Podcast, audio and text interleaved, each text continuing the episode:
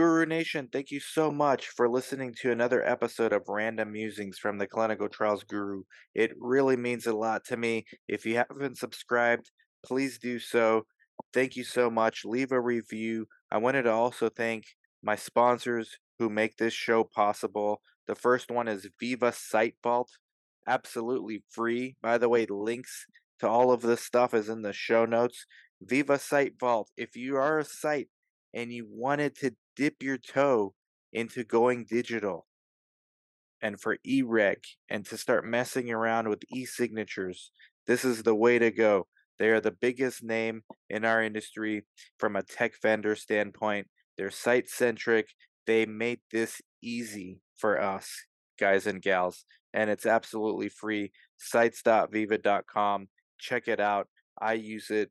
I also use Versatrial, which is my next sponsor. Versatrial has made my life so easy as a coordinator from an organization standpoint. Links to all these portals are in one easy place. You can literally link to anything you can think of, whether it's a protocol or it's the latest informed consent form or it's the IRT or it's the vendor to upload this or the other vendor to upload that. It's all there in one easy place. Not to mention, they do a lot on the feasibility side, which makes feasibility surveys a breeze. Check it out. This is a company that is going places. Versatrial. My next sponsor is CRIO. I've been using CRIO for years. They are eSource and eReg and CTMS and patient database and eConsent and so many more other things. And while they are not free, I definitely think it is worth the price for what you are getting. It has streamlined my research studies and my site, and I got all my coordinators trained on it. And I could not picture running my site without CRIO. So check it out. Link in the show note.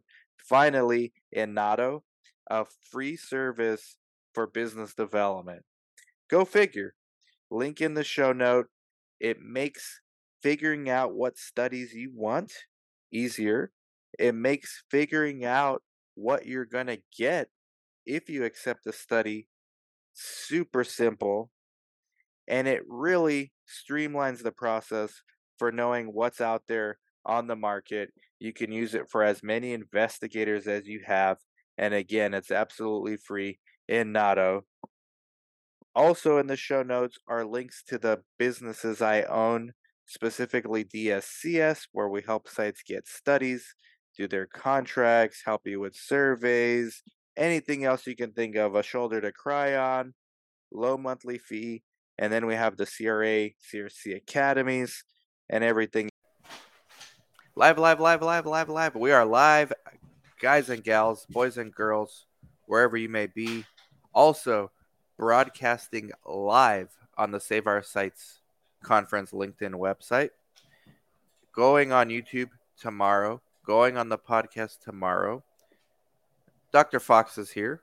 How's it going, man? Busy, busy, busy, busy. Believe it or not, Dan, there's a lot of sites that need help out there. And it's nice to finally have the opportunity, the trust from these sites to get them what they need. It's heartbreaking at first and then very relieving later once they you see that face of relief like oh my gosh i can finally do what i'm actually wanting to do. Yeah.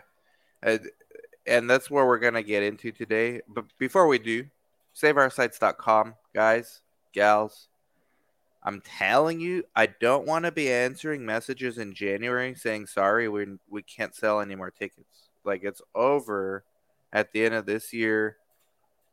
We're keeping it purposely affordable. You can come yourself, if you, even if you don't have an employer. You can bring your staff if you're a site owner. If you're a coordinator and your site owner doesn't want to go, you can go yourself. If you're a CRA, you go. If you're like this Joel White dude, shout out to him. I just connected with him yesterday because he inspired mm-hmm. this conversation. Joel's a cool guy founder at Market Cap Consulting, talks about CRO, biopharma, risk management, financial leadership. You're someone like him, you need to come so you can see that yes, site networks are being acquired for 300 million, but there's new sites struggling to keep the lights on. at the same time, it is possible, guys. Just like in the Western world, it's possible for people to own Bentleys and private jets, and for people to be struggling to keep their lights on in their house. Like Mhm. those two things can coexist at the same time. And the Save Our Sites is for the sites that don't have a voice, right? Not the ones that are private equity backed. I mean, they could come too. If they're Oh, yeah. smart, they would come too. So Yeah. that's all I gotta say, man. We got a lot to talk about today, Fox. There's a lot. So, Dan, out of curiosity, how many tickets are sold right now? 249. So Oh. we need more. Okay. Yep. Like this is beyond my expectations already. But let's just make it 800, 900. Let's make it to where University of Arizona says, "Dang, like we don't know about the fire code here and uh, we don't know what we're going to do. Like let's just have them glitch like so that the, you know, they're robot and they just freeze in what they're doing because they don't know how to handle this." Did I tell you, by the way, University of Arizona reached out to me to be a Yeah. guest speaker for their clinical research master's program? Yes. So, And then we'll- another U of yeah. A guy reached out to me, and I, I think I CC'd you on the email. He runs an incubator in Southern Arizona Yep. for, Yep. and he wants to do life science companies. We're So- supposed to have a Zoom with him. I feel like it's coming up soon. Been, it might be coming up. Yeah. Well, hope- so hope we again, didn't miss busy, it. busy. Everything. Yeah. The patients are coming in. Everyone's happy. Sites are getting saved. Things are doing really well. Uh, let's let's Sites are getting that. saved in more ways than one. So, Yep. a site network I never heard of when I looked into under the hood, meaning on their website. Uh, CCT Research, which I've never heard of. It looks like they're a private equity backed site network. Mhm. uh, I'll tell you some anecdotal stories on private equity because they're approaching me as well. And at my site, Yuma Clinical Trials is small. DSCS Yeah. site network is not a real site network. It's like an alliance. Uh, I would Mhm. say that's a real site network. The like the definition because Chris and I got into a whole podcast yesterday on like, well, what's a site network versus SMO?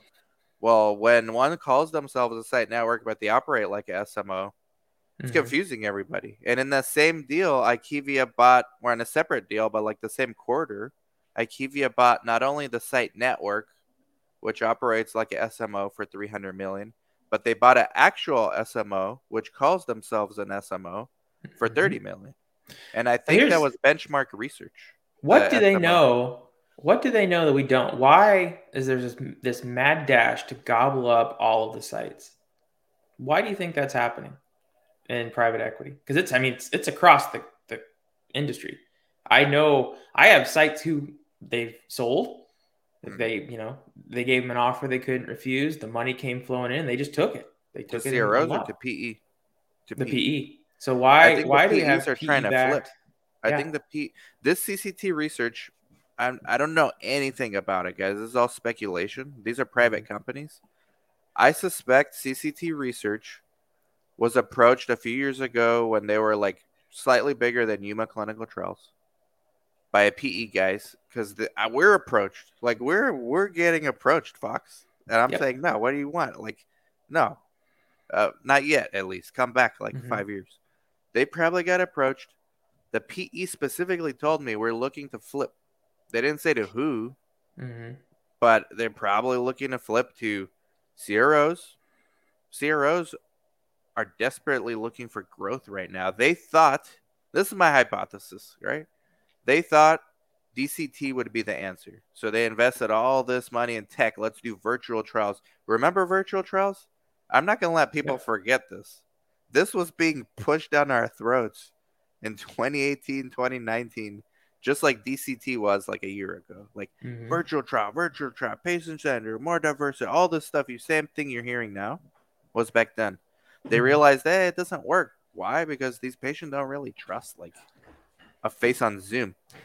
I had a patient yesterday in, the, in a depression study. She's supposed to go on Zoom with a Harvard trained PhD to do a rating assessment, right? So I do a rating assessment, me and the patient in person. Cool. Like we have rapport, everything's cool. Then I say, hey, you're going to have this person, PhD, you know, they're way more professional than me. They don't wear hoodies. They're gonna do a on Zoom. They're gonna do. They're gonna do like ask you the same things. All right. Cool. She did it. Probably is gonna get in, but patient texted us and say, you know what? I wish I, the entire text said that Karen you put me in front of didn't like me, was yawning during our Zoom when I'm a depressed person. This is a patient Wow. yawning during Wow. our interview. All right.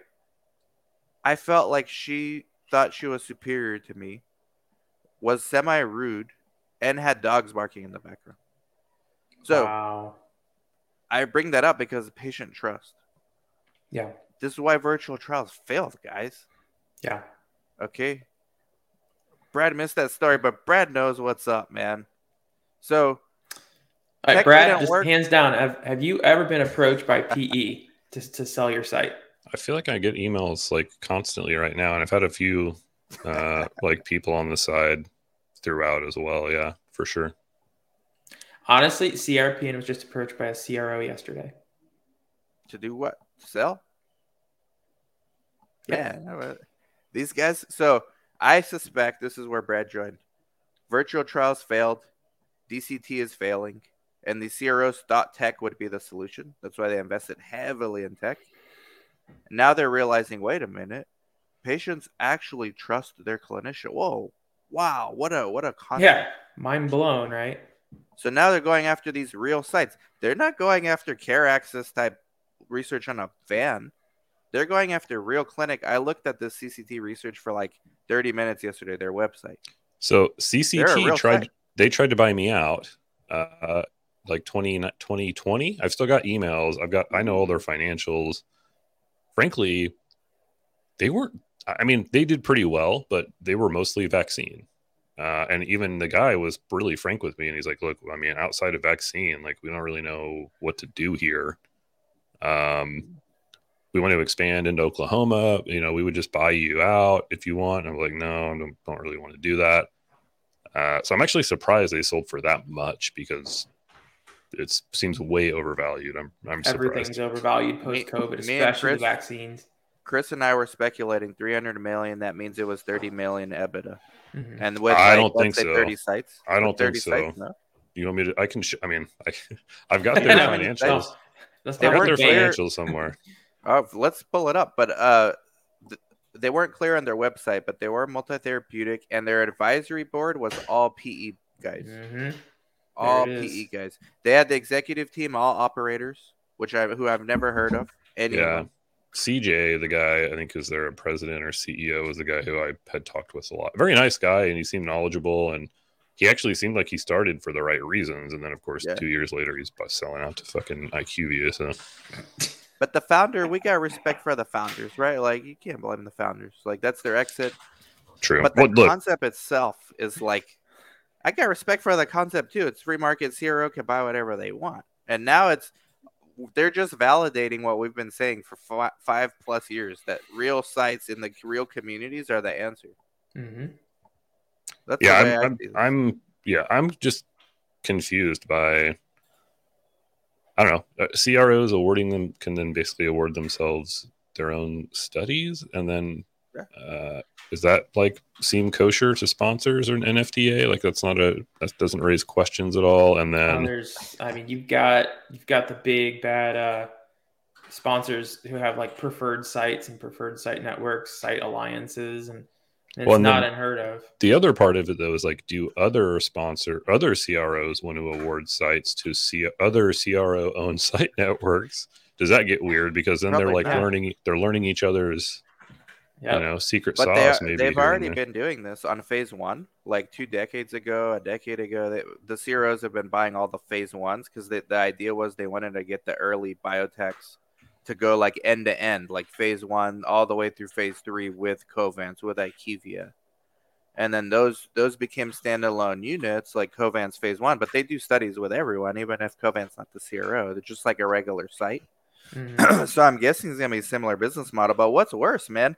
IRB zoning sites and a, and verifying they're ethical or CRO. I mean, I still have a bigger issue with the IRB. this could be interesting. So let's say CROs go out and they buy a bunch of sites. wouldn't it be funny if fair market value just suddenly just skyrocketed? I think they would use the sites as a loss leader to just pump up their CRO stuff. That's what I would think too, if I Yeah. had to guess. Yeah, that's what I wonder. I do wonder if what kind of effect, if any, that might have on on that sort of, you know, fair market value or how sites are valued. Because frankly, the sites aren't. Again, there are there there are there are more than one multi-billion-dollar publicly traded CRO hmm uh, out there, and but there aren't any site networks out there that are you know publicly traded or, or Yeah. or you know Yeah, presumably aren't you know balling out all over the place. You think we're not far from a site now we're going public? I mean, at this point, Science 37 is almost that way, aren't they? I mean, They're, they're, like a penny stock, no? yeah, but they're also, I feel like they're less tech and now they're more, you know, om, or what do they call themselves? Uh, mul- what's the stupid name they call themselves? Damn it. Not OmniSite, but Metasite. and That's what it is. Uh, Meta site. Whoa. I mean, they're essentially just kind of chaining together these existing community sites, I think, uh, in, in some ways. I mean, they might be the closest thing. hmm Yeah, they're close, and it's coming. You got so, so I see Nelson's on. Nelson's always my favorite. Uh, Oh, Nelson's asking, Commenter. what's the name of a site owned by an IRB? Let me look it up, Nelson. I'm not Yeah. prepared, man, but I looked up WCG IRB. I kind of hate going to this website. I always feel like icky Well, they're they're more SMO at this point, right? Like yeah, than than a site per se. Um, but I mean, they're essentially operating as an SMO, from what I Yeah. can tell. mhm. they do their own contract negotiations. They pretty much do almost everything. Nelson source. Trust me, bro. That's the source. I'm not about to look through this thing. Yeah, trust me. Yeah. Unless they flipped it because they heard, oh well, maybe it's not a good idea. Okay, let's flip it. But they had a uh, sites. They had site site. I don't know if it was network or like Brad said SMO. And by the way, what's the difference? Because IQVIA called this CCT thing a site network, but everything I looked on their website says SMO. I have a really hard time determining now the difference between an IRO, an SMO, a site network. uh, IRO, I forgot any, about any of those. I I don't know. I'm- I don't even know what to tell people what what we do. Even you know. well, so this- then, then you've got that thing you call loose network, and that is like almost like an alliance and an affiliation, so to speak. And then not to confuse people more, but Stid says, Brad, you got some splaining to do, man. Well, I mean, What's Inato Inato is really just like a BD marketplace, and we're like the full boots on the ground that we use Inato. We use all those different tools, but we're the we're the boots on the ground infrastructure to help actually make the trials happen at the site. And Inato is essentially a, a place to go find match trial opportunities with sites potentially. But then Yeah. somebody's still got to do the work. You know, that's Yeah. just step step one B. You know, Mhm. By the way, I'm getting my first Inato study. beautiful. After many no's, uh, we're getting uh, like the actual sponsors doing the site selection visit. You think Inato's actually going to come to SOS? Inato, sponsored by Inato and CRIO and Versatrial and Veeva. Thank you guys. Uh, I think there's a very good chance they will. Mhm. I have been haven't been following up like I should, but I will. Wow. So, I mean, see our own own sites. Here's the number one question: Do you think it's a good thing? Uh, that's for Brad, maybe. He's more philosophical. Uh, I don't. I mean, I don't. I again, I find it. Uh, uh, I don't like the idea of it. I don't know that I can give you the perfectly a perfectly good explanation as to why. Just because it seems like, uh, wouldn't there be too much like potential conflict there if they're overseeing those sites? Don't they have a reason, a little more of a reason to maybe turn their turn their heads if something's not going on that's all on the up and up because they're getting paid. They're sort of getting double paid. They're sort of double dipping in the situation. Yep. Or they could more easily coordinate inefficiencies to increase the RFPs. Well, yeah. I mean, Well, that's the selling point. Yeah, we're So- gonna make it super duper well, efficient. You let, know? let's go backward. This has happened before, right? Like Mhm. Big site networks have been bought out by CROs before, right? Like um, Nelson, if you're out there, I, I'm sure you know. I can't think of the name, but like, what happened? Why? I would think that if a CRO bought up a big site network or SMO, like, why wouldn't they award them all to themselves? At which point, like, the market would be all CRO owned sites, right? Mhm. So, like, why didn't that happen in the in the past? Who were? I'll have to remember what they were called. I want to say it was like IMA or IMG or something like that. Doesn't it also get to where sites are becoming enterprise clients? I've had a couple interviews that said that. Is it possible sites are starting to do some of the work that CROs used to do? That was what you on uh, your podcast, Mhm. Fox Raymond from CRIO Mm-hmm. Said it's not a, too long, not going to be too long before sites, you know, if they're going digital, everything. Mhm. It's Just not- direct to direct to EDC. Yeah, like why not just stuff have a layer? I knew a company. There's still a company. Uh, they used to be called the West Coast Clinical Trials. Now they're called something else. They got bought by a hedge fund like a decade ago. Mhm. They were phase one only, or they did a lot of ethnic bridging studies, and they serve as a phase one site, but they got small biotechs reaching out to them constantly saying, "Hey, can you also help us with protocol development with this, this, and that?" Yep. So they created a CRO arm, and they keep them relatively separate. Like they do hire a bunch of independent contractors. I was one of them to come in and monitor occasionally and like kind of be separate from from the site. So they made it work. And Mhm. I mean, I I was monitoring for them, and I didn't. I never felt like I was part of the site at all. So Nelson, thank you. PMG. I was actually just finding that uh, as you brought it up because I know the CEO of Javara, I think, also worked for PMG, which was bought out by Icon, um, and I think they maybe they split into Excelicare. Uh, but okay, so like, why haven't they? That was several years ago, so that's why I wonder why there hasn't been more saturation in, like, I mean, if you're a CRO and you can buy up hundred sites, like, why do you need to deal with jerks like us, right? Because like Mhm. you already own the whole vertical. you own the whole vertical. You're basically becoming like the new Walgreens, PBM, Mhm. insurer, pharmacist, everything, right? Which we know how well that's turned out for everybody. That's done, you know, real wonders for uh for healthcare. Vertical integration, yeah. Um, Nelson, my, one of my students from the CRA Academy got a job as a study coordinator for WCG, and they were consenting patients and everything. So that's my that's my source. Mhm. Isn't that a could that be like their ThreeWire offering where they they send the was that, coordinators yeah. out to site? It could have been, but he said no. We work like for WCG. That's the site. Hmm. So I don't know if they. I mean, this was like 2020, maybe 2019. We got to get to the bottom of all this, man. But it's hard. Uh, well, I mean, it's uh, like As a community, we've got to come together. You know, it, it makes sense though if you really look at the timeline. Okay, so COVID happened and it was crazy, and CROs just pulled in the bank. I mean, you've seen the stock prices during COVID; it went nuts, and it's almost like they're reinvesting all that COVID money back into the industry to try to get into the community site industry, the community site market. Yeah, but would you That's invest in a CRO? I don't think I would. I used to when their core competency was monitoring, like Used uh, to.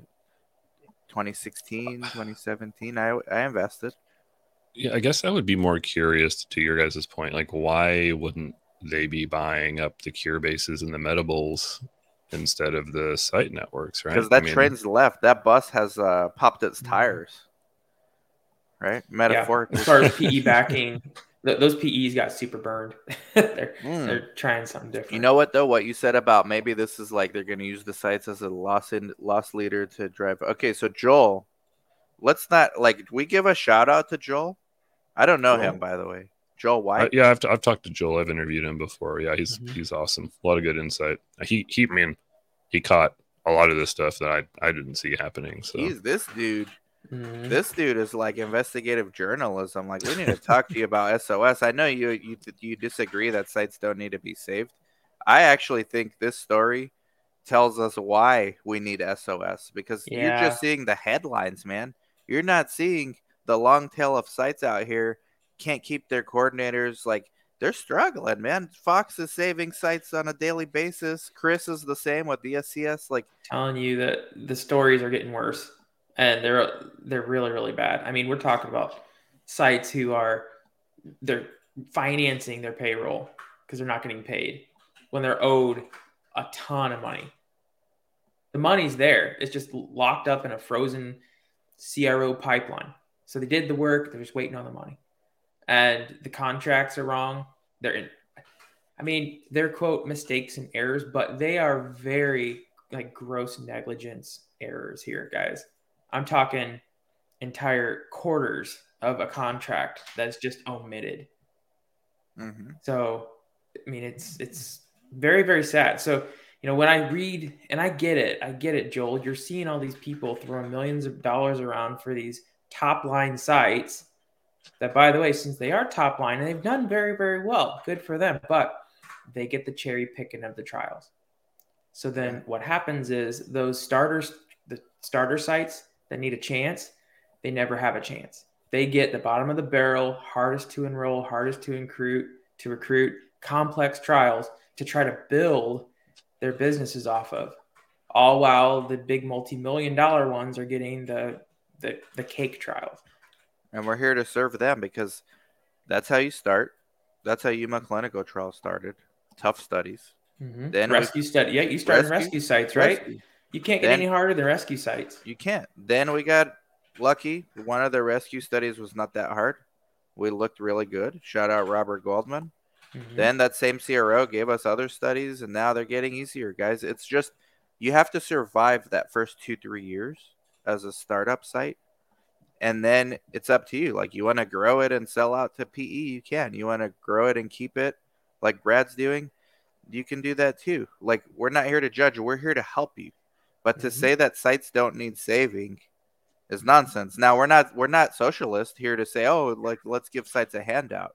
No, we're here to teach sites how to do this stuff so that they can be CCT research one day Yeah. without private equity.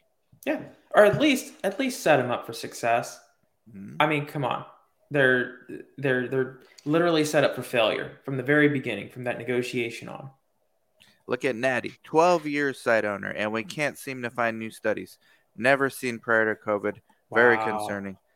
A lot of it's location too, is what I'm learning. So Natty, my my first thing is, have you talked to Inato? If you got 12 years as a site Mhm. owner, odds are you've got the experience Inato could use to help.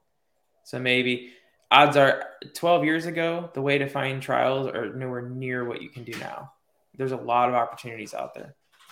That, that's a plug to Inato, and they don't even sponsor me. But I know I've heard from a lot of sites the experienced ones can do well. Brett and I agree. I get my first study with Inato, getting my first study. Deborah says, "It's is that why AstraZeneca, Pfizer, and Pharma stopped doing their monitoring and started using CROs?" I don't know. I There's a yeah, there's a history to that, and that's another podcast. But and there's some ha- po- sponsors going the opposite way, like oh, yep, Novartis Novartis went anti-CRO because they're tired of the quality. Uh, there's others. Merck, they they very rarely use CROs. They go in house. So Lilly um, is, but they're using like people up front from Lilly Yeah. in house, like site selection and all that Mhm. stuff, like nurturing until monitoring. Then they're then they let the CRO go Yep. free. So there's different. I don't think we can attribute like one thing. There's no smoking gun here. It's just every company has their own strategy, but it's interesting nonetheless. This tells you site owners and coordinators there's value at the small community site level. Don't believe all this crap about oh the algorithms are gonna save patients and put them in study. No, guys. Nope. No. Nope. I and I, I've said this, and I think Lee really liked this. Lee Eifler, you can never take the clinical out of clinical research. You have to keep the humanity in there. Okay, and you- that I mean, people are going to try. They're going to try to turn this into this robotic system. Healthcare tried it too. You will never take the humanity out of what we're trying to do because the whole point is we're trying to preserve humanity. Well, and this is where I'm like, how again, like classic. That I feel like clinical trials is kind of late to the party, but like, aren't I mean, are telehealth rates like starting to decline? Uh, from what I've been speaking with different physicians and you know nurses in these clinics, and it's becoming Oh, Brad, they're the like, "Oh, well, we- don't like it, man. We only have a couple a week, maybe we have a couple telehealth visits, but, but yeah, people who want to come in and see the doctor. And the I'm like, patients don't like it, man. The when when you were getting on, I was telling Fox a story. The we have a depression study. I don't want to say more without getting in trouble. I I rate the patients like one on one, like you know, we build a rapport. I just meet the patient myself too. I don't have an advantage. I'm not the most, prof- never been accused of being the most professional guy, right? Like, but I'm in there. I'm nice. I know how to deal with patients, especially psych. Boom, everything's fine. Hey, we're scheduling you with this remote psych visit. These are Harvard trained PhD. You know, be careful. They're gonna ask you all this. Just go do it. Hopefully, you get in. I think you qualify. She does it. She texts me that Karen. I can't believe you put me in front of that Karen. She was yawning when I was talking about my depression, and she was. Uh, I felt like she felt like she was superior to me somehow and was totally disengaged. Plus, she had dogs barking in the background. I know it's anecdotal, but that's happening. Like patients prefer real rapport, not a Zoom. You You know, No, and you'll see this in healthcare, you'll see this in research. Patients do not want to be sheep. They want they don't want to be this RVU number that drives up metrics. When a patient goes into a doctor's office, just keep in mind the reason why they're going into that doctor's office is because they need help. They want someone to pay attention to them. That's why they're getting care. So trying to go virtual, trying to make all this stuff efficient to try to save sponsors money at the expense of a site or at the expense of a patient burden, it's not going to happen. it's not gonna happen, and it's the intangibles, like Brad always says, scale the unscalable. Another patient yesterday, she's not gonna qualify. I I told her, hey, we're gonna put you in front of the people, but I don't think you qualify because of this. We already have backup options for her. Like, hey, we don't have a study for you, but here's a community resource here. I know mm-hmm. this person and this person because I do outreach. So I'm gonna put you in touch with them, and you can get help. And then when we have another study, you come do a study with us. Who's doing that? Once the sites get big and like leverage to the gills, or much less like everything on computers, it's not getting done. That So- stuff's not getting done. a teaser, but I know for a fact that One in Health does that because I interviewed Steve and we talked about that. And health is special, man. Oh man, yeah, yeah. So Brad and I need podcast sponsors. Yeah.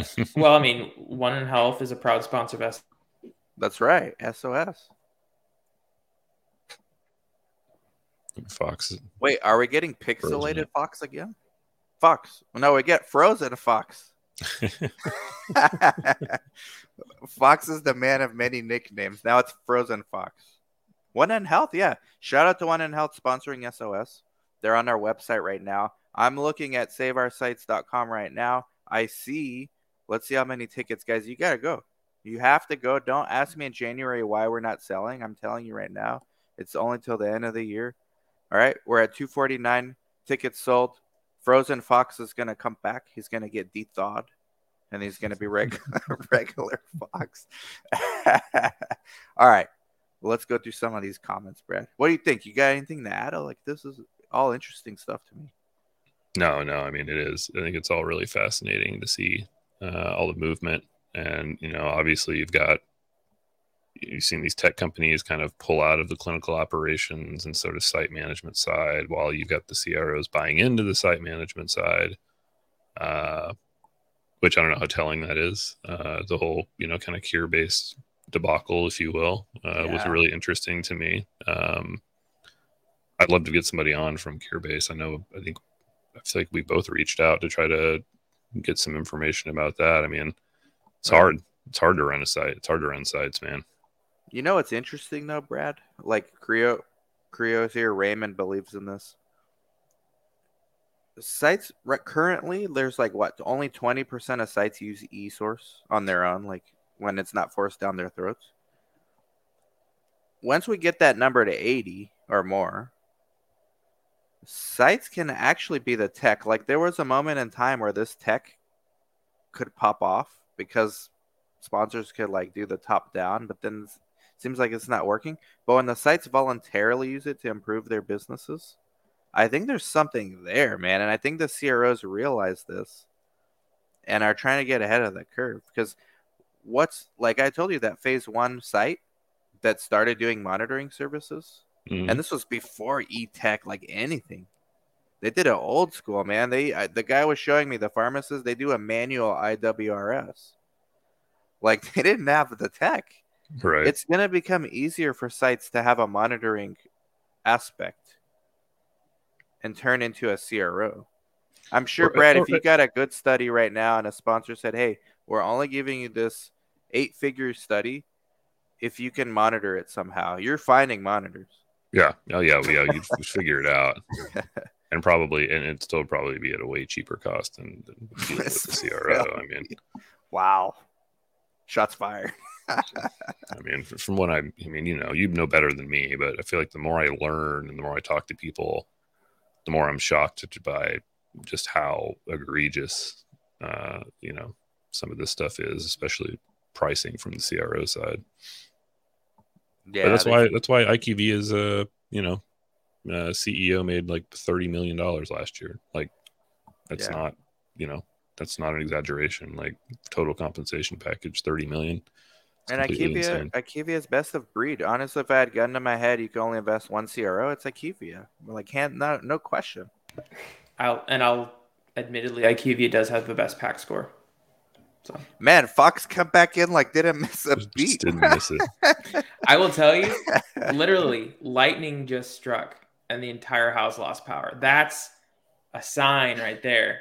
People don't want us to talk. a good about one or a bad one? I don't know yet, but it's private equity. They can make they can manipulate the weather, and they got they got your house, man. Mhm. got all the all the the big space satellites targeting my house right now, hitting me with laser beams. Okay, this topic is very nice, and achieving randomization goal is the most important. So I think owning a site network helps a lot. Yeah, yeah, I agree. One hundred percent. And Uh, there and there there's many breed of site networks. You've got the loose networks, you've got the networks that are franchises, you've got the ones that tell you exactly what to do. You've got the ones that just want to share resources and opportunities. So it's you know that that goes back to what exactly is a network? Well, what is not a network is the question. I mean, we're a network right now. SOS is a SOS is a network, yeah. It's true. So What are your thoughts on IRB buying Pharmaseek, a brokerage company? You guys already know, So- but Brad and Mhm. Fox. Yeah, guys- Pharmaseek I thought was kind of garbage. Not I don't want to speak well. Let me not speak too strong. Tell us how you really feel, man. I know. Well, so uh, the example I give is this: like I was working with a site that's like down the street, and this was back before I had access to a lot of therapeutic areas. So I would get trial opportunities, and I would like basically kind of broker them to the you know quote unquote competing site. So I got a trial, and I was like, "Hey, great! Check out this trial I got. Here's the budget." And they're like, "Oh, we already were awarded this trial through Pharmaseek." I was like, "Okay, well, I have a budget." And they're like, okay, well, we have a budget too. And I'm like, well, let's look. And Pharmaseek's budget was like, I'm not, I'm not joking. It was like half of what, you know, the offered budget Yeah. was. And I'm like, oh, well, Yeah. you're getting screwed. And was is parasitic. It was pocketing, very is pocketing a whole bunch of money. As so, you know, I don't like that. it I shows get you it. where where the allegiances lie. You know, Well, and look, it's it's fine. They deserve, you know, something for the value they bring for especially sites who might be really hungry for studies and need it. But then there's a line between providing a value at a fair price versus just screwing over a site because they don't have any other options. You know, Yeah. and I there's a very special, maybe a purist place in my heart that says, I, I mean, I get it, commercial IRBs are businesses, but they shouldn't really leave that rail. Uh, they should be focusing on patient quality and patient safety and stopping at that.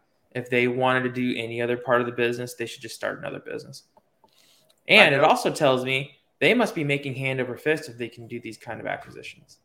oh yeah, So, which means that th- how many of you have received a rubber stamp IRB approval that should never have been approved? Well lately I haven't, but back in the day it happened. Yeah. I mean, it, it still happens. It's give us a thousand bucks, you can get this approval or exemption, extension, whatever. So, where's the quality in it? Thousands And I'm really, you know, so I, I'm I really am concerned with the interest in money with a lot of the ethical organizations or they're supposed to be ethical in the industry. definitely conflict of interest. I mean, it's clear this industry is known for policing, especially IRBs. You Mhm. can't have that kind of font on your social media posts, right? But then that Mhm. thumb is pointing back to them, I guess. No, the other fingers are pointing back. like you're owning three sites. You own a broker. I'm gonna flip you off. Broker, uh, a site network, and uh, I don't know some e thingy, right? So, but we can own that, but you can't use this font because it's a depression study, and this makes it look happy. And you like, come on, guys, this is stupid. So you guys know there was a time when WCG was uh, going to go public. Uh, I would have bought it. I would have bought. I, I'm curious. I don't know what happened, and maybe I'm, I bet somebody like uh, our pal Nelson might know more. Mhm. Uh, but for some reason, for some reason, like at the last minute, they backed off and decided not not to not to go public or IPO. Well, maybe they had don't to know what- disclose certain things that they didn't want to disclose. Could be. I mean, I have a feeling that's why Science 37, because they went public through SPAC, which is a little bit, I think, uh, less strenuous in what they have to Mhm. disclose, which is why their value is like, you know, dropped 98% or something from from their all time high. I wonder Mhm. if like philosophically, because I know the when we wrote this book, I had to research like way more than I wanted to about like IRBs, and the Mhm. Office of Human Research Protection has to oversee like the IRBs, and that's Yep. like an arm of the FDA and NIH. And there's something where once you go public, it's implied that your first interest is the shareholders, right? Right. And I think the IRB, I don't know, I'm not an attorney, but their first interest should always be the patients. So if they were to do that, theoretically, their interest. Yeah. What are the ethics of going public as an IRB when you Yeah. have to prioritize shareholders over patient safety? That's my guess, but I'm not an attorney. That's Nelson. I mean, yeah, that's I mean, every all those pharma companies. I mean, you could argue the same thing. Like, I mean, Yeah. they should give a shit. We should give more of a shit about patients, and instead they just they care about making money, which again, it's fine. You know, they yeah, can't. money drives them. the money patent drives the protection is what drives them. Like they're all for the patents and stems that stems to like shareholders and ultimately to patients. But like their primary duty is not really to patients. Uh, but what the IRBs are, they have no other role. They shouldn't be brokers. They shouldn't be side owners. Okay, but the, like from a well, they have purist, CTMS. They have CTMS systems now too, which which gives them is going to give them you know access to a lot of patient data. I would think. Every they got everything. Uh, WCG has a subsidiary recruitment firm called ThreeWire. Mhm. Uh, let's go to some of these. Dewana says, "Do you think it would be advantageous to mix internal, external sites to ensure diversity?" Yes, yes, yes, yes, yes. Care access. But yeah, don't award don't Bless award you know ninety percent of Don't your award trial to half one site of your network. yeah. Or yeah, I mean, hi- it's yeah, it's advantageous to who? Would it be advantageous to the CRO? I mean, maybe not, because if they can keep it within their network, they can control it. They get all the money. It's in- uh, I It's in the why- sponsor's best interest to have a diversified mix of sites, not only for diversity but also for uh, for uh, safety, security. I Yeah, mean, you not having all normalize your your eggs in site mix, you're going to have a better opportunity to have a better patient population. These comments are legit. Yeah, see, Natty, I think the location is really does matter. Mhm. Um, and Florida is. Good morning, Mortimer. You look really professional in your pit photo, Dude, man. Mortimer. Nice. Mortimer. Mortimer Rockwell Wolf Kelly is a badass name, also. Yeah. The way. law offices of Mortimer Rockwell Wolf Kelly can help you out. You look it. like a lawyer, man. um, Florida's like the one of the most saturated places. Mhm. Uh, but some of the best sites are there too. I they said there's more clinical research sites in Miami than Walgreens. Hey, that's a small win for research sites. Uh, Mhm. giant leap for SOS. I wish everyone would just realize that at some point we all have been patients. Yes, exactly, Rosemary. But there's grifters in between like this, like, and they have Mhm. big hands, right? They they're grifting, all right? They don't Mhm. care what's best. Like at the end of the day, I was telling my coordinators yesterday, there's not a week go by. I stopped group texting you guys because you guys will be bored. You're dealing with the same thing. There's not a week go by I'm not fighting with some study director about getting some patient in the study because they default to no. No. Yep. No. Everything no. Well, so who's the patient advocate? Who's left? The You know, site. that's, that's it. That's all you It's the site. Last, the, the the first and last line of defense for our patients is the site. Yeah, and I worry that as things consolidate, that's gonna get worse, not better. I think there's always room, long tail, gonna be room there. Uh, Mhm. Eric, from my experience, how many patients definitely prefer face-to-face visits? Depends on the specialty as well. Yes. Yeah, that, that's very dependent. You know, and this is where I, I thought that it was interesting that WCG Avoca or whatever they're called, uh, you know, state of the industry. And so it, it kind of showed two things. Like, and you see this, and I wondered about this when I see results from these sorts of surveys, is it's like patients want, you know, this, that, and the other. Well, these are patients who've never been in a clinical trial. They don't even know what they don't know. And then at least you see the patients who are in trials overwhelmingly have had a great experience and they appreciate the the ability to be in front of a doctor. Uh, so I was actually kind of interested in.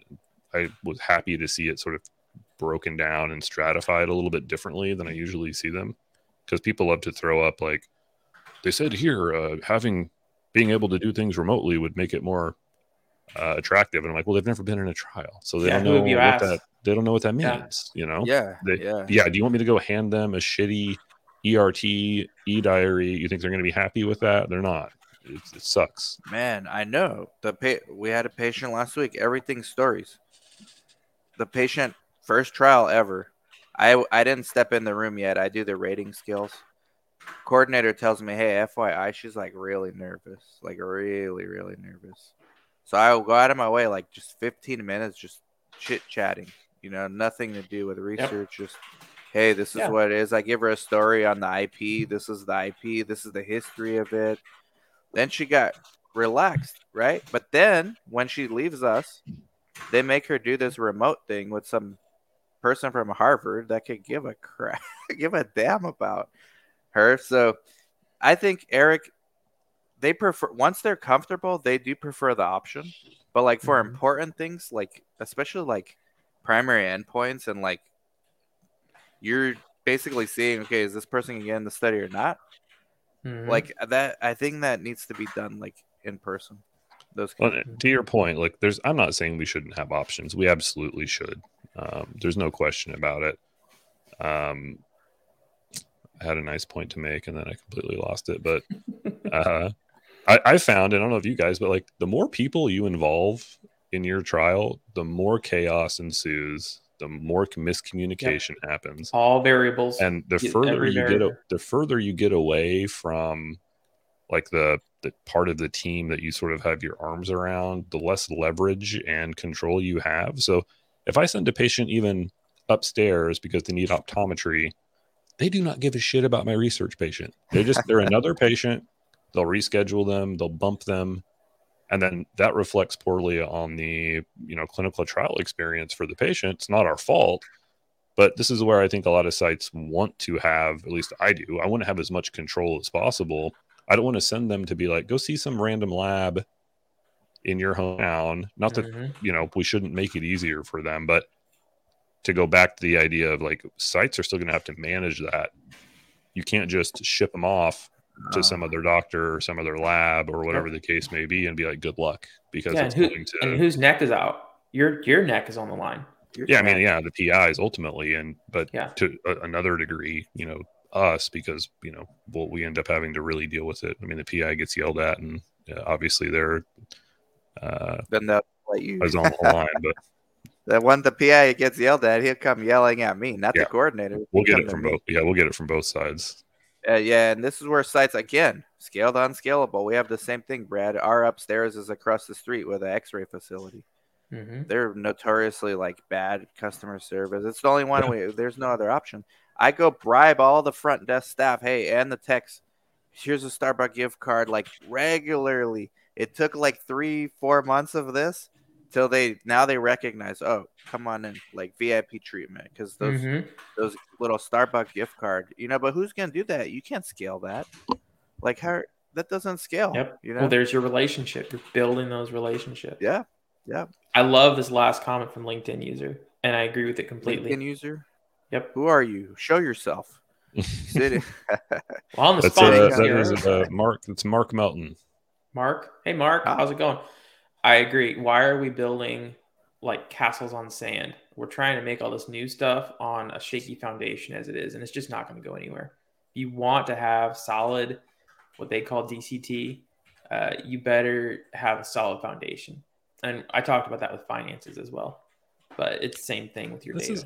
I, I think we just need to s- stop saying DCT. I know that the people who do Yeah. it love it, but really, I think what it is is, and I, I don't even know who said this the other day, but it's really better technology integration. I think, and you know, digitizing some of these archaic processes. Like start there.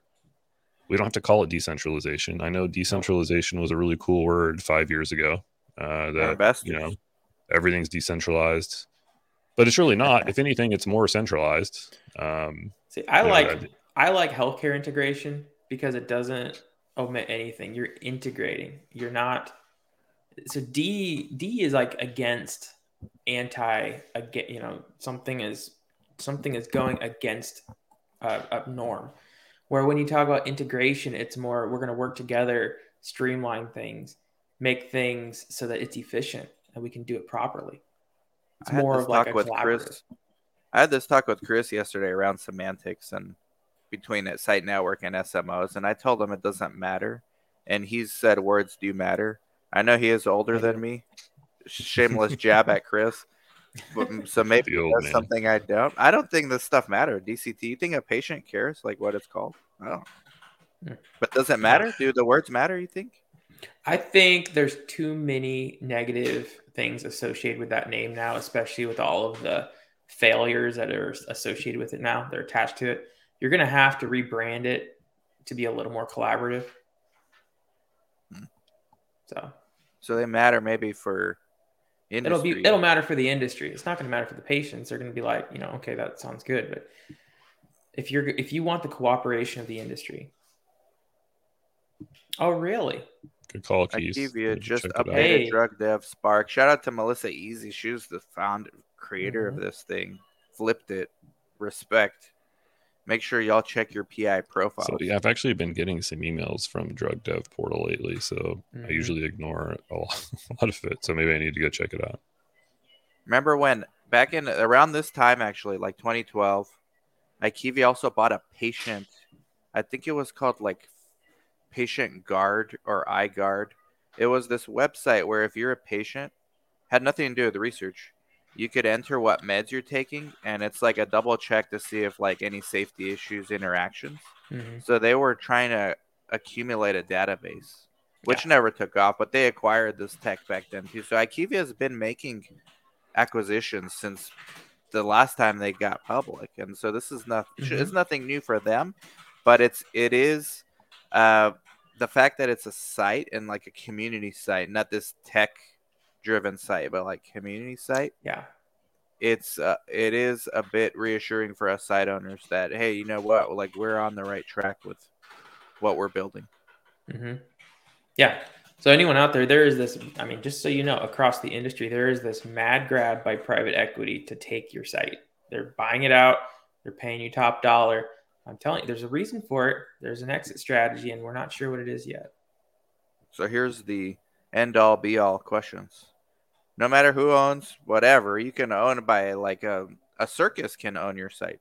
All right. At the end of the day, FDA is coming to the PI and saying, "Hey, what are you doing here?" Yep. Yeah. Who's the ringmaster? You're the ringmaster of this Mhm. circus.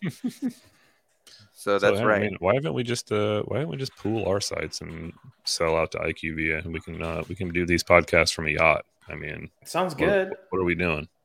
I want a a cyber yacht. How's that? I'd be down. I get seasick though. I gotta take some Mm. uh, Zofran and some Dramamine. All right, we'll figure it out. Okay, more. Co- okay, guys. Well, by the way, like, subscribe, comment, share, share, share, and look, www.saveoursites.com. We Out of curiosity, Dan, did we people. get ticket number 250 during this event? Let me see. We had 249. Did anyone buy a ticket to SOS no, during? no. All right. Who wants to be number 250? That's the question. Number 250 gets an autograph photo of Chris Auber. Always get to know your patients. I feel like most patients appreciate a smaller one to one personal. Yes, exactly right. Exactly Mhm. right. But the option is there, right? Like the option's good. From our experiences, we have studies where they're like they allow option. The the remote stuff is good once the patient's in autopilot, trusts you, knows the study, knows they want to stay in. That's where it's good. But in the beginning where it's like critical, like primary Mhm. endpoint and you want to this is a depressed person you're going to make them more anxious by the, your demeanor because you're trained in harvard they haven't trained you in manners apparently right like that's i think that's counterproductive but the dct thing no no no we want to throw money at this this is like a good this has to be on the pitch deck for mm-hmm. investors So anyone out there already knows the average clinical trial is a burst trial. You're going to have that first month being hardcore. Patient may have to come in every week sometimes. And then you're going to get into maintenance mode where they might come in like once a month, once a quarter, depending on how things go. So that first month is absolutely critical to treat that patient correctly to make the rest, the other two years, three years, five years uh, perfect. So and and I don't see like all these, you know, DCT is the future research. Well, maybe for robots, but not for humans. Mm. In silico studies hmm uh, sitting on the sponsor and CRO side, they both already have issue with data from traditional data source. Yeah, look at Mhm. what the ePros. All right, sites are not even they don't have time to check the ePro responses every day. Like so, there's a lot of deviations being uncovered, and like so that's not ready for prime time. We have to change the way we think of ourselves as sites too with all this Mhm. tech. Yeah. DCT is horrible term. Yes, Iggy. I All right, agree. Iggy, tell us how you feel, man. Words matter once FDA starts opining about their definition. What is Yeah. with this ICF thing? What what is that? Like well, I didn't. ICF is one thing, that's a guidance, but this, you know, FDA calls it a DCT guidance. And uh, I, I really wonder how many actual sites are sitting on that advisory board for FDA. You know who's on that board. I know who's on Or it. I Sean just, Kulkarni's on that board. He'll tell you how it works. I just, yeah. This FDA guidance on the ICF yesterday is it important? Like yeah, I we've haven't, already I haven't had doing a it. chance to look at it yet. I saw a bunch of posts about it, but nobody was Good really clarifications. saying anything. And what's really, I don't know if you saw Dan, but people were quoting your book after reading the ICF. You were calling it before FDA made the guidance. Hey, we called it. I don't even We know what called FDA guidance says, but it's in here, I guess. Yeah. Man, So it's thank if you're in the industry, if you care for your patients, it's it's common sense. It's common sense. Fox. That's the part that doesn't scale. Common sense. Because systems, sometimes common sense, when you make a system hmm and you leverage, common sense gets lost. Bec- In, you know, the religion becomes follow the system instead of treat Follow the patient right. Yeah. So I think that's a problem with like scaling the unscalable. But apparently you can uh, get close to it and get bought out. Like IQVIA wouldn't have bought them if they didn't have systems uh, as well. So you got to do both as sites. Do you feel pharma resist innovation on the process side of research in Denver because they have so much risk on the product side of what they do? Yeah. Yeah. Probably Yep. so. Oh yeah. How many billions of dollars are at stake if you make a risk? Yeah. That's One why out of it's so 10. hard to change things. One out of 10 IPs get approval. One out of 10. So nine, you already know, as r- attached as you are to that science, imagine these scientists dedicating like 15, 20 years of their lives. hmm Okay, and that doesn't work. But then, like, maybe decades later, it's repurposed for something else and it works. Like, Yeah, but how much would it kill you to to work on that as a scientist and then watch sites totally screw it up, or watch a, a new pro- a new process uh, for sites that you know made it mm, killed it that otherwise it, it may have worked great, but instead you know sites I lived Uh, it, Brad. did I it lived it. And Farm is really good at failing fast. They made a science out of it, literally. But what they're not really good at is innovating it to prevent failing fast. SOS, save our scientists. This got to be next. I think so. They guys, these guys need to uh, to be awarded. Like these guys are heroes. we talk about patients being heroes. The scientists behind all this stuff, they're the heroes. Shout out to Xena. Xena Seraph was one of them. Oh yeah. Uh, 483. All could get 483, including CRO. Well, that would be great for a publicly traded company, Mhm. as well as software companies. A lot of VCs there everywhere. I know we are all very leery of PE, but isn't it superior to a large CRO, at least from perspective of remaining independence? We'll see. That that's that's to be said, Van. We'll see how that goes. I have a I have a few theories behind that. I mean, they'll hire the consultants from these large CROs, but those consultants are less handcuffed. I wonder if Keith's getting married. Keith, I do, man. You you do. He's bought a ticket. Let me let me see. Is that if that was what I do? You get Chris Sauber autograph. Let's see. Refresh. Uh no. Man, uh, that I do means something else. Chris or uh, Keith, you had me like excited, man. uh, don't, go, to the, dark, side. yeah. Nah, not yet, man. Caitlin, truer words never been spoken. I thank you to whoever said it. I like the guidance. Okay, thank you guys. That's it. We got it. We went through all the comments. And you guys have closing thoughts? Um, I did have one request. Anyone talking? I am collaborating. I already got my IRB exemption for a survey on coordinators to understand the coordinators' lives and how it can better serve you. It's going straight through university. If you'd like to take that survey, it could really help. Here's your voice. That survey. I'm gonna have my coordinators do it. Keith, underneath, man, look, do us a solid. SaveOurSites.com. Even if you don't buy, just go look and then go Mhm. share. But buy, you're gonna go there, man. Let me click your profile and see. If let me tell you right now, live, if you should be there. All right. What's his last name? Keith. Keith Re- Rebler. Uh, hold on. Let me switch tabs. I mean, his last name already sounds like Rebel. I like oh, him. rebel, rebeler. I'm gonna tell you, Keith. Honest opinion. If you should, if I were you, if I would go. Let me look. Director of Business Development. I don't need to see more. Yes, with accurate clinical research. Yes. Keith, Yep. It's a You'll- no you'll do well. brainer, man. Let's connect right now. I sent you a connection request. Let's get you there, man, and bring. It's cheap enough to bring everyone there. Mhm. Right.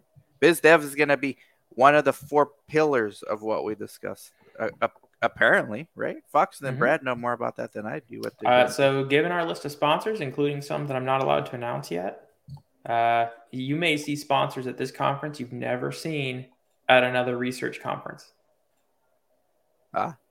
So, Shout out One in Health too. yeah, Sponsors got- that are actually there want to help sites. And so not just so you uh, know, when I, I interview. I interview every sponsor, and the very first question I say is, "How do you plan to save our sites?" And if they say something like, "Oh, they don't need to be saved," or "I just want a bunch of biz," I say, "Thank you very much. Maybe this isn't the right one for you." So it's not like we're just grabbing a bunch of money. We're very selective on who we allow to come in to sponsor SOS. Yeah. Even if you don't need to be saved, you need to come because you can save others. Hey, look, make make your own site network. Go acquire some sites.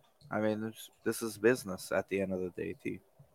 Uh, Yeah, and that's what you know. Again, I've seen people get hung up on the idea of like, oh, you don't need to be saved. It sounds like, you know, you're all. Sounds like you're but it's weak. more- Maybe the well, it's weak more shouldn't about. survive. I think it's more Yeah. about like it's more about like uh, community, right? And like everybody helping, uh, helping each other learn, right? Like we do this. We've done this for a long time. There's a whole bunch of stuff I don't know. There's a whole bunch of things I could do better uh, to make my site better, to make so we serve patients better, so we do better jobs for the sponsors we work with. Uh, it's about continually improving, and I don't think there's actually been a very uh, useful uh, and practical forum for sites to really cut through the shit and talk about what works and what's what's Mhm. best for for them. So this is what that's what it is. It's not that we're dying and we need saved. Uh, it's how can we help support each other, right, and, and bolster each other. I mean, I think I think that's what it's about. How many how many topics do you think were at recent conferences that were not allowed by the sponsors of that conference? We don't want you to make us look bad, so you can't talk about that.